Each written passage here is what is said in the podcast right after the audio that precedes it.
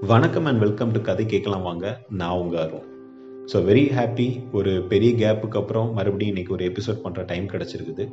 So இன்னைக்கு இந்த எபிசோடில் தமிழ் ரைட்டர் ஜெயகாந்தன் அவங்க எழுதின முன்னிலவும் பின்பணியும் அப்படிங்கிற ஷார்ட் ஸ்டோரியை பற்றி தான் நம்ம பார்க்க போகிறோம் அதுக்கு முன்னாடி ஒரு சின்ன ஒரு கிளாரிஃபிகேஷன் இந்த கேப்பில் ஒரு சிலர் எனக்கு மெசேஜ் பண்ணியிருந்தாங்க. அதாவது ஒரு சில இந்த டாபிக் பற்றி பேசுங்க இல்லை இதை பற்றி பேசுங்க அப்படின்னு நிறைய மெசேஜ் பண்ணியிருந்தாங்க. பட் நான் இதை ஒரு சின்ன ஒரு போஸ்ட்டாகவே போடலான் இருந்தேன். ஏன் நான் இந்த போட்காஸ்ட்டில் ஷார்ட் ஸ்டோரிஸை வந்து செலக்ட் பண்ணி சொல்லிட்டு இருக்கிறேன் அப்படிங்கிறதுக்காக. அதாவது நீங்கள் சொல்கிற அந்த ஜென்ரல் டாபிக்ஸ்லாம் இங்கே நிறைய பேர் டிஸ்கஸ் பண்ணிக்கிறாங்க. அதாவது இப்போ இன்னைக்கு யூடியூப்லேயே நிறைய சேனல்ஸ் இருக்குது நிறைய மோட்டிவேஷன் ஸ்பீச்சஸ் இல்லை இந்த மாதிரி ஜென்ரல் டாபிக்ஸ் இதெல்லாம் நிறைய பேர் டிஸ்கஸ் பண்ணுறாங்க பட் ஷார்ட் ஸ்டோரிஸ் அப்படிங்கிறது ஒருத்தர் படிக்கிறாருன்னா அது அவரோடய இருந்துட்டு போயிருதோ அப்படின்னு எனக்கு தோணுது. இங்கே வந்து ஸ்டோரிஸ் வந்து ஷேர் செய்யப்படலையோ அப்படின்னு தோணுது. இப்போ இதே இப்போ நானே ஒரு ஸ்டோரி படிக்கிறேன் இல்லை ஒரு நாவல் படிக்கிறேன் அப்படின்னா நான் மிஞ்சி மிஞ்சி போனால் என்னோட ஃப்ரெண்ட்ஸு இல்லை என்னோட க்ளோஸ் ஃப்ரெண்ட்ஸ் அவங்ககிட்ட மட்டும் தான் ஷேர் பண்ணிப்பேன். இதை ஏன் நம்ம கொஞ்சம் பெருசாக பண்ணக்கூடாது? ஏன்னா ஒரு நல்ல ஒரு ஸ்டோரி படிக்கும்போது இல்லை ஒரு நல்ல ஒரு புக்கை படிக்கும்போது இது மற்றவங்களும் படித்தா நல்லா இருக்குமே. நம்மள மாதிரி அவங்களுக்கும் ஏதோ ஒரு சேஞ்ச் தெரியுமே அப்படின்னு நமக்கு தோணும். ஸோ அதெல்லாம் சொல்லணும் அப்படிங்கிற ஒரே காரணம் காரணத்தினால தான் இந்த போட்காஸ்ட் வந்து நான் ஸ்டார்ட் பண்ணனேன். கொஞ்சம் ஒரு வைடர் ரீச் கிடைக்கும் ஒரு பிக்கர் அட்டென்ஷன் கிடைக்கும் அப்படிங்கிறதுக்காக. ப்ளஸ் இன்னொரு ஒரு சின்ன ஒரு செல்ஃபிஷ்னஸும் இருக்குது அதாவது என்னோட ஷார்ட் ஸ்டோரிஸை என்னோட ஸ்டோரிஸையும் நான் வந்து இன்னும் கொஞ்சம் ரீச்சுக்காக கொடுக்கலாம் அப்படிங்கிறதுக்காக தான். ஸோ இதுதான் ரீசன் நான் ஏன் ஜென்ரல் டாபிக்ஸ் பெருசாக இதில் வந்து தொடர்றது இல்லை அப்படிங்கிறதுக்காக தான். அவாய்ட் பண்ணுறதுன்னு இல்லை. ஒரு க ஒரு கதை வழியாக அதை சொல்லும்போது இன்னும் கொஞ்சம் நல்ல ஒரு ரீச்சாக கிடைக்கும். ஸோ அந்த மாதிரி டாபிக்ஸ்லாம் கூட நம்ம ஏதாவது ஒரு ஷார்ட் ஸ்டோரி வழியாக சொல்ல முடியும்னா கண்டிப்பாக அது மாதிரி நம்ம சொல்லுவோம். ஸோ அதுதான் ரீசன் நான் ஏன் இந்த மாதிரி ஸ்டோரிஸை சூஸ் பண்ணி சொல்லிட்டு இருக்கிறேன் அப்படிங்கிறதுக்காக. ஸோ ஓகே இந்த வர எபிசோடுக்குள்ளே போகலாம் முன்னிலவும் பின்பணியும் ஒரு ஊரில் பெரிய கோனார் சின்ன கோனார்னு ரெண்டு பேர் இருக்கிறாங்க. அண்ணன் தம்பிங்க ரெண்டு பேரும். அந்த ஊர்லேயே அவங்க நல்ல பணக்காரங்களும் கூட. ரெண்டு பேரும் அவங்கவுங்க குடும்பத்திலோட சந்தோஷமாக வாழ்ந்துட்டு இருக்கிறாங்க. ஒரு நாள் திடீர்னு பெரிய கோனாரோட மனைவி வந்து இறந்து போயிடுறாங்க. அவங்க மனைவி இறந்த சோகத்திலே இந்த பெரிய குணர் பாதி உடஞ்சி போயிடுறாரு. அவருக்கு ஒரே ஒரு பையன்தான். அவர் ஏற்கனவே இந்த சோகத்தில் இருக்கிறனால அவரோட பையனை அவரால் சரியாக கவனிக்க முடியல. ஆனால் அந்த பையன் வந்து அதனால சரியாக படிக்காம கொடி சூதாட்டம் அப்படின்னு போயிடுறாரு. ஒரு நாள் அப்போ திடீர்னு அந்த பையனை கூப்பிட்டு இதுக்காக அவர் பயங்கரமாக கண்டிக்கிறாரு. அவர் கண்டிச்ச அந்த கோவத்துல பையன் அவங்க வீட்டை விட்டு அந்த ஊரை விட்டு ஓடி போயிடுறான். மனைவியும் போயிட்டாங்க. பையனும் இந்த மாதிரி ஓடி போயிட்டான் அப்படிங்கிற சோகத்தில் இவர் என்ன பண்ணுறதுன்னு தெரியாமல் நம்மளும் எங்கேயாவது போயிடலாம் அப்படின்னு சொல்லிட்டு அப்படியே ஊரை விட்டு போயிட்டு பக்கத்து ஊரில் ஒரு கோயிலில் போய் உட்காந்துடுறாரு இது தெரிஞ்சுக்கிட்டு அவரோட தம்பி அந்த சின்ன கோணர் அங்கே போய் அவரை கூப்பிட்டு எல்லாரும் இப்போ நீயும் இப்படி போயிட்டா எப்படின்னு? அவங்க போனால் என்ன? உனக்கு நான் இருக்கிறேன் என் குழந்தைங்கள் இருக்காங்கன்னு சொல்லி அவரை சமாதானப்படுத்தி ஒரு வழியாக அவங்க வீ மறுபடியும் இவங்க ஊருக்கு இவங்க வீட்டுக்கு கூப்பிட்டு வராங்க. ஆனால் இவர் என்னென்னா நான் இன்னும் இந்த வீட்டில் என்னால் இதுக்கு வாழ வாழ முடியாது. இந்த வீட்டுக்கு பின்புறமாக அவங்க ஒரு தோட்டத்துக்கு பக்கமாக ஒரு சின்ன ஒரு குடிசை மாதிரி ஒரு வீடு ஹட் மாதிரி ஒன்று இருக்குது. அங்கேயே நான் இருந்துக்கிறேன் அப்படின்னு சொல்கிறாரு இங்கேயே நான் என்னோட மீதி காலத்தை கழிச்சுக்கிறேன் அப்படிங்கிறாரு. ஸோ கொஞ்ச நாள் அங்கேயே வாழ்ந்துட்டு இருக்காரு திடீர்னு கொஞ்ச நாட்கள் கழிஞ்சு ஓடி போன அந்த பையன் வந்து மறுபடியும் அந்த ஊருக்கு வரான். அப்போ இத்தனை நாள் அவன் எங்கே போயிருந்தான்னா அந்த டைமில் வந்து ராணுவத்தில் வந்து ஆள் எடுத்துட்டு இருந்தாங்க. இங்கேருந்து ஓடி போனவன் அவத்தனால நாள் வந்து ராணுவத்தில் தான் இருந்திருக்கிறான். ஸோ அவருக்கு பையன் ஓடி போயிட்டாங்க அந்த கோபத்தை விட. அவன் திரும்பி வந்துட்டாங்கிற சந்தோஷம் தான் அதிகமாக இருந்துச்சு. அந்த வந்ததுக்கப்புறம் நம்ம ஏதோ இன்னும் கொஞ்ச நாள் தான் இருக்க போகிறோம் அதுக்குள்ளே ஒரு பையனுக்கு ஒரு கல்யாணத்தை பண்ணி பார்க்கணும்னு அப்படி ஆசைப்படுறாரு. அவர் ஆசைப்பட்ட மாதிரியே பையனுக்கு ஒரு கல்யாணத்தை பண்ணி வைக்கிறாரு. ஆனால் என்னன்னா அந்த பையன் வந்து இந்த ஊரில் தங்குறது இல்லை. அவன் ஏற்கனவே ராணுவத்தில் இருக்கனால அங்கேயே அவனுக்கு கெஸ்ட் ஹவுஸ் அதெல்லாம் இருக்குது. அதனால அவன் அங்கே போயிடுறான். வருஷத்தில் ஒரு பாட்டி தான் அந்த அப்பாவை பார்க்கறதுக்காக இங்கே வரான் இவருக்கு ஏற்கனவே ரொம்ப வயசாயிட்டே போயிட்டு இருக்குது ஏற்கனவே கண் பார்வையும் ரொம்ப குறைஞ்சிட்டே இருக்குது. அந்த வருஷத்துல அவன் வர்றான் அந்த ஒரு ஒரு மாசம் மட்டும்தான் வர்றான். அந்த ஒரு மாசத்துக்காக அவர் காத்திருக்கிறாரு. ஸோ இப்படியே சில வருஷங்கள் போகுது. அவரோட பையனுக்கு ஒரு குழந்தையும் பிறக்குது. அந்த குழந்தையோட பேரு பாபு. ஸோ இப்போ அவர் அந்த குழந்தைக்காக தான் அவரோட பேரனுக்காக தான் அவர் இப்போ அந்த வருஷத்தில் அந்த ஒரு மாதம் காத்திருக்கிறாரு. ஏன்னா அந்த வருஷத்தில் ஒரு மாதம் மட்டும்தான் அவங்க இங்கே வந்து இருப்பாங்க. அப்போ மட்டும்தான் அவருக்கு அந்த பேரன் கூட டைம் ஸ்பெண்ட் பண்ண முடியுது. ஸோ அந்த டைம் வருது. இவங்க அந்த மாதம் வந்து அவங்க வீட்டுக்கு பார்க்க வர்றாங்க. அந்த பையன் இங்கே வந்திருக்கிறான். இவருக்கு ஏற்கனவே கண் பார்வை கொஞ்சம் பாதியாக கம்மியாயிடுச்சு. ஸோ பாதி பார்வையில் தான் இருக்குது. அந்த பையனை நல்ல தடவி பார்க்குறாரு. அவனை கட்டி பிடிச்சி முத்தம் கொடுக்குறாரு. பாபு பாபு அப்படின்னு கூப்பிடுறாரு. ஆனால் அந்த பையன் பேசுகிறான் அந்த பையன் பேசுறது எதுவுமே இவருக்கு புரியலை. ஏன்னா அவங்க ஏற்கனவே இருக்கிறது வடநாட்டு ஏரியாவில் இருக்கிறாங்க. அதனால அந்த பையனுக்கு தமிழ் சரியாக தெரியல. அவன் ஹிந்தியில் தான் பேசுகிறான் இவரை தாதா தாதா அப்படின்னு கூப்பிடுறான். ஸோ அந்த பையனோட அம்மா வந்து சொல்கிறாங்க மாமா அது வந்து அவனுக்கு தமிழ் அவ்வளோவா தெரியாது. அவன் ஹிந்தியில தான் பேசுவான். அது இல்லாமல் பக்கத்து வீட்டில் ஒரு சர்தார்ஜி ஒருத்தர் இருக்கிறாரு. அவரை தான் எப்போவுமே தாதா தாதான்னு சொல்லி கூப்பிட்டு அவர் கூடயே விளையாடிட்டு இருப்பான். ஸோ அந்த ஞாபகத்திலே தான் உங்களை அப்படி கூப்பிட்றான் அப்படின்னு சொல்கிறார் ஸோ இதை கேட்டதும் அந்த பெரியவருக்கு கொஞ்சம் வருத்தமாக இருக்குது நம்ம பேரை வந்து அங்கே வேற யாரோ ஒருத்தர் கூட கொ- கொஞ்சம் பதினோரு மாதம் விளையாடிட்டு இருக்கிறான். நம்ம கூட ஒரு ஒரு மாதம் தானே இருக்க போகிறான் அப்படின்னு அவர் நினச்சிக்கிறாரு. ஆனாலும் சரி என்னதான் இருந்தா என்ன? இந்த ஒரு மாதம் அவன் நம்ம கூட இருக்கிறானே நினச்சி சந்தோஷமும் பட்டுக்கிறாரு. ஏற்கனவே அந்த வீட்டில் சின்ன கோணரோட பேர பசங்களும் இருக்கிறாங்க. அவங்களும் இங்கே பாபுவை பார்க்க வந்திருக்கிறாங்க. அதனால இவர் என்ன பண்ணுறாரு பாபுவை மட்டும் தனியாக ஒரு ரூமுக்குள்ளே கூட்டிகிட்டு போயிட்டு அவனுக்காக வச்சிருக்கிற முட்டாய் கற்கண்டு இது எல்லாமே கொடுக்குறாரு. ஸோ இந்த மாதிரி அவன் அந்த ஒரு மாதம் அவனை ரொம்ப பாசமாக பார்த்து பார்த்து கவனிக்கிறாரு. இப்படியே சில வருஷங்கள் போயிட்டே இருக்குது. ஸோ ஒரு வருஷம் என்ன ஆகுதுன்னா அவங்க பையன் வந்து ஒரு லெட்டர் போடுறாரு. என்ன போடுறாருன்னா மறுபடியும் அவரோட மனைவி வந்து கர்ப்பமாக இருக்கிறாங்க. அதனால இந்த வருஷம் இங்கே வர முடியாது. நான் வந்து என் மனைவியை கூட்டிட்டு அவங்க அம்மா வீட்டுக்கு போகிறேன் அதனால இந்த வருஷம் இங்கே நான் வரல அப்படின்னு சொல்லிட்டு ஒரு லெட்டர் போடுறாரு. ஸோ இந்த லெட்டர் வந்து இந்த விஷயம் தெரிஞ்சதும் பெரிய கோணாருக்கு ரொம்ப ஒரு சோகமாக போகுது. என்னடா இது வருஷத்தில் ஒரே ஒரு மாதம் தான் அவனை நான் நம்ம பேர பையனை பார்க்க முடியுது. இந்த வருஷம் அதுவும் முடியலையே நான் இன்னும் ஒரு வருஷம் காத்திருக்கணுமே அப்படின்னு ரொம்ப சோகமாக இருக்கிறாரு. ஸோ இப்படி இருக்க ஒரு நாள் சின்ன கோனார் அவர் வீட்டு வாசலில் உட்காந்து வெத்தலை போட்டுட்டு இருக்கிறாரு. அப்போ அங்கே வந்து சின்ன கோனாரோட பேர பசங்க எல்லாரும் விளையாடிட்டு இருக்கிறாங்க முன்னாடி. அதில் ஒரு பையன் பேர் தம்பையா. அவன் இந்த தாத்தா கிட்ட வந்து சின்ன கோனார்கிட்ட வந்து கேட்குறான் தாத்தா பாபு எப்போ தாத்தா வர்றான்? நாளைக்கு வர்றானா? எப்போ வரான் அப்படின்னு கேட்குறாரு அதுக்கு அவர் சொல்கிறாரு இல்லைடா இந்த வருஷம் நம்ம பாபு நம்மளை பார்க்க வரல. அவன் அடுத்த வருஷம் தான் இங்கே வர்றான் அப்படிங்கிறான். ஸோ அதுக்கு இந்த தம்பை என்ன சொல்கிறான் இல்லை நீ பொய் சொல்கிற நான் நம்ப மாட்டேன். பாபு எப்படியும் எல்லா வருஷமும் இங்கே வரதானே செய்வான் அப்படிங்கிறான். அப்போது நான் உனக்கு பொய் சொல்கிறேன்னா நீ பெரிய தாத்தா கிட்டே போய் கேளு. அவரே உனக்கு சொல்லுவார் அப்படிங்கிறான்னா இந்த பையன் தம்பையா வந்து குடுகுடுன்னு ஓடி அந்த பின்னாடி இருக்கிற அந்த குடிசைக்கு போகிறான் ஸோ அங்கே போய் பார்க்குறான் அங்கே பார்த்தா இந்த பெரிய கோணர் வந்து உட்காந்து முந்திரி கோட்டைகளை வந்து சுட்டுட்டு இருக்கிறார். அப்போ இந்த பையன் வந்து கேட்குறான் தாத்தா என்ன சின்ன தாத்தா சொன்னார்? பாபு இந்த வருஷம் வரலையாமே அப்படியா? அப்படின்னு கேட்குறான் ஆமாப்பா இந்த வருஷம் அவன் இங்கே வரல. அடுத்த வருஷம் தான் அவன் இங்கே வருவான் அப்படிங்கிறோன்னா அப்போ நீ யாருக்கு முந்திரி கோட்டையெல்லாம் சுட்டுட்டு பாபு வந்தால் தானே நீ இதெல்லாம் பண்ணுவ? அப்படின்னு கேட்குறாரு ஆமாம் நான் பாபுக்காக தான் பண்ணிட்டு இருக்கிறேன். அவன் இங்கே வரலன்னா என்ன? அவங்க அந்த ஊருக்கு போகிற ட்ரெயின் வந்து நம்ம ஊர் வழியாக தான் போகும்.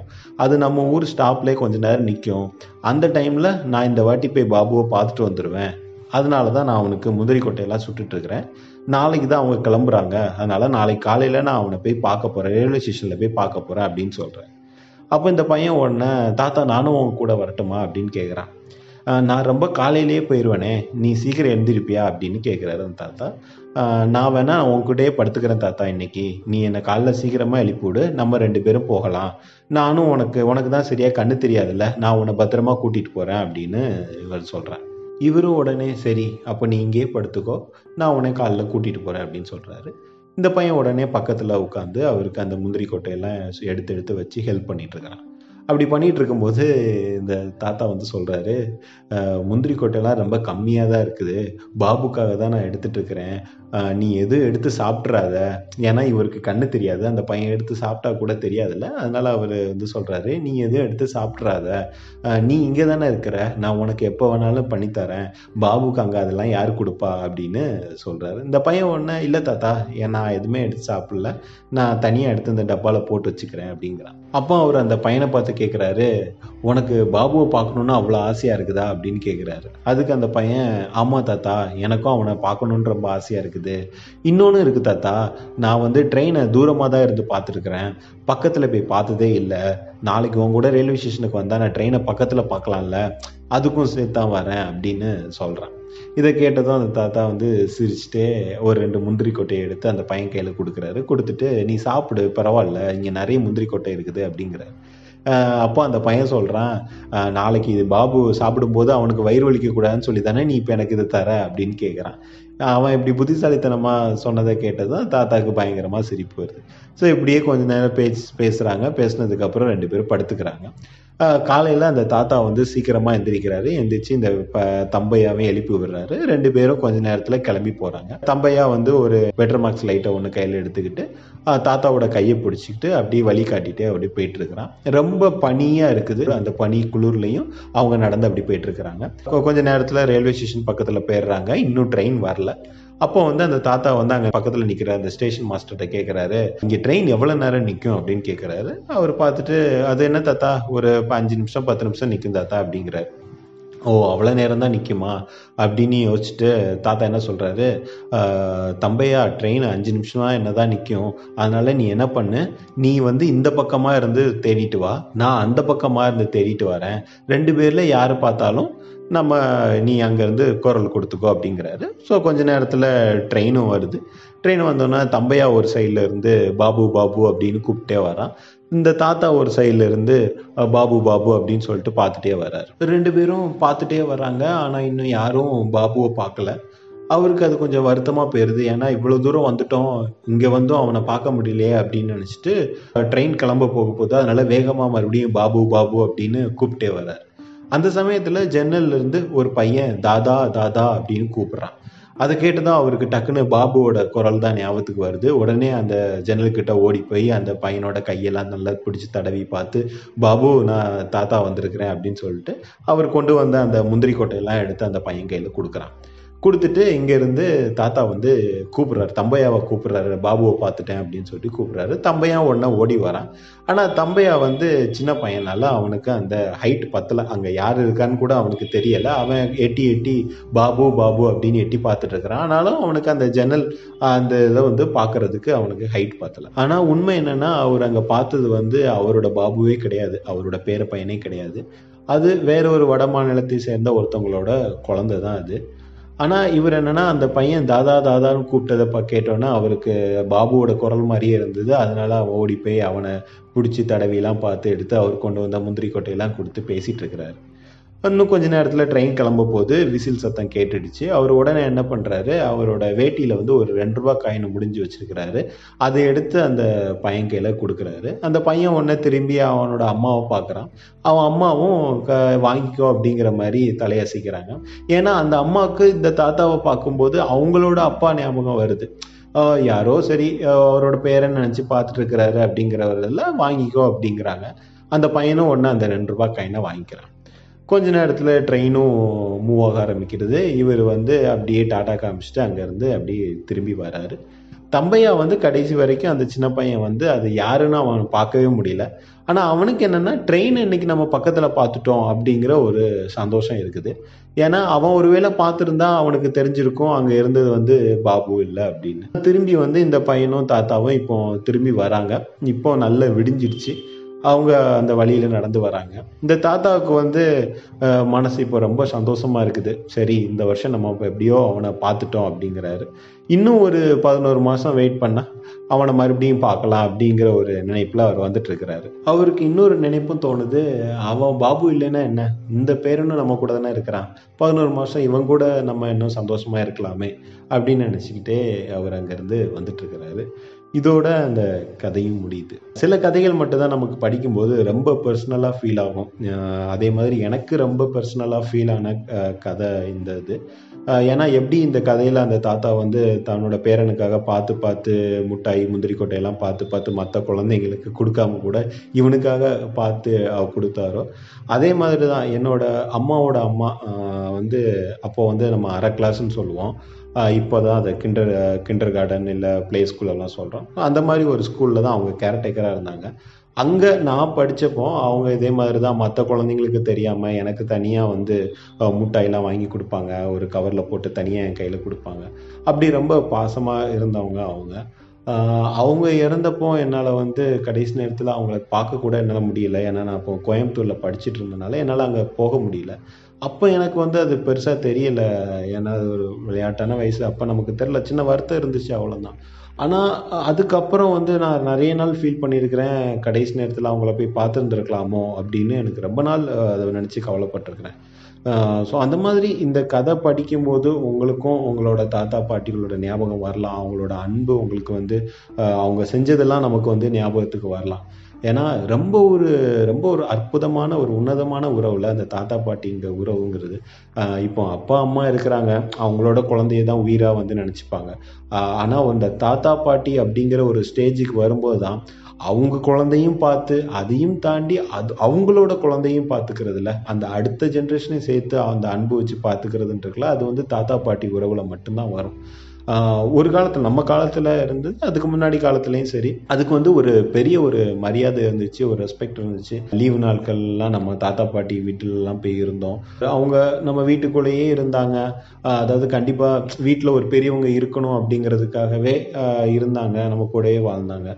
ஆனால் இந்த ஜென்ரேஷனுக்கு அது கிடைக்குதா? சரியாக போய் சேருதா? அப்படின்னு கேட்டால் ஒரு கொஷின் மார்க்காக தான் இருக்குது ஏன்னா இங்கே முக்காலும் பார்த்தீங்கன்னா தாத்தா பாட்டிலாம் ஏதோ கிராமத்தில் இருக்கிறாங்க. இவங்க வந்து ஏதோ சிட்டிக்குள்ளே இருக்கிறாங்க. இல்லை ஒரே ஊரில் இருந்தால் கூட தனித்தனியாக தான் இருக்கிறாங்க. சரியாக அவங்கள போய் பார்க்குறது இல்லை. ஏன்னா தாத்தா பாட்டிக்கிட்டே போயிருந்தால் ரொம்ப செல்லம் கொடுக்குறாங்க. ரொம்ப படிக்கிறது இல்லை. அப்படிங்கிறதுக்காகவே அவங்கள்ட்ட இருந்து கொஞ்சம் டிஸ்டன்ஸ் வச்சுக்கிறாங்க சில பேர்லாம்.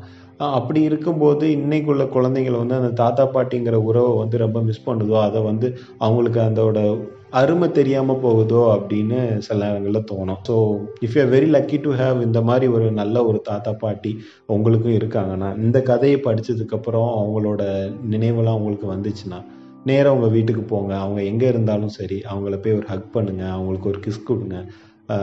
ரொம்ப ரொம்ப ஒரு அன்பாக பார்த்துக்கோங்க அவங்கள. உங்கள் அம்மா அப்பா எவ்வளோ பார்த்துக்கிறாங்களோ அதை விட டபுள் மடங்கு நீங்கள் பார்த்துக்கோங்க ஏன்னா அவங்களும் இப்போ வந்து உங்கள் அம் அவங்களோட பிள்ளைங்களையும் தாண்டி அவங்க பேர குழந்தைங்க மேலே தான் ரொம்ப அன்பாகவும் ரொம்ப பாசமாகவும் இருப்பாங்க. ஸோ இந்த மாதிரி அவங்க உறவு இந்த தாத்தா பாட்டி உறவை பற்றி பேசணும் அப்படிங்கிறதுக்காக தான் இந்த ஸ்டோரியை நான் இன்றைக்கி இங்கே எடுத்தேன்.